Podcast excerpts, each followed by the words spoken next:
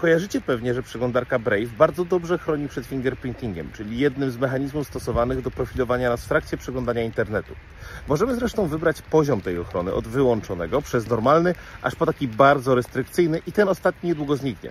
Powód jest prosty. Kiedy go włączymy, często odwiedzane strony nie chcą wyświetlać się poprawnie albo nawet nie działają wcale, co prowadzi do wielu frustracji. Nie dziwne, że używa go podobno zaledwie 0,5% użytkowników, co zresztą paradoksalnie może nawet czynić ich łatwiejszymi do zidentyfikowania. Brave postawił sobie więc za zadanie dopracowanie trybu standardowego, aby był najlepszym kompromisem pomiędzy prywatnością a użytecznością. Zresztą podobno aktualnie i tak znacznie wyprzedza on w tej kwestii konkurencyjne produkty.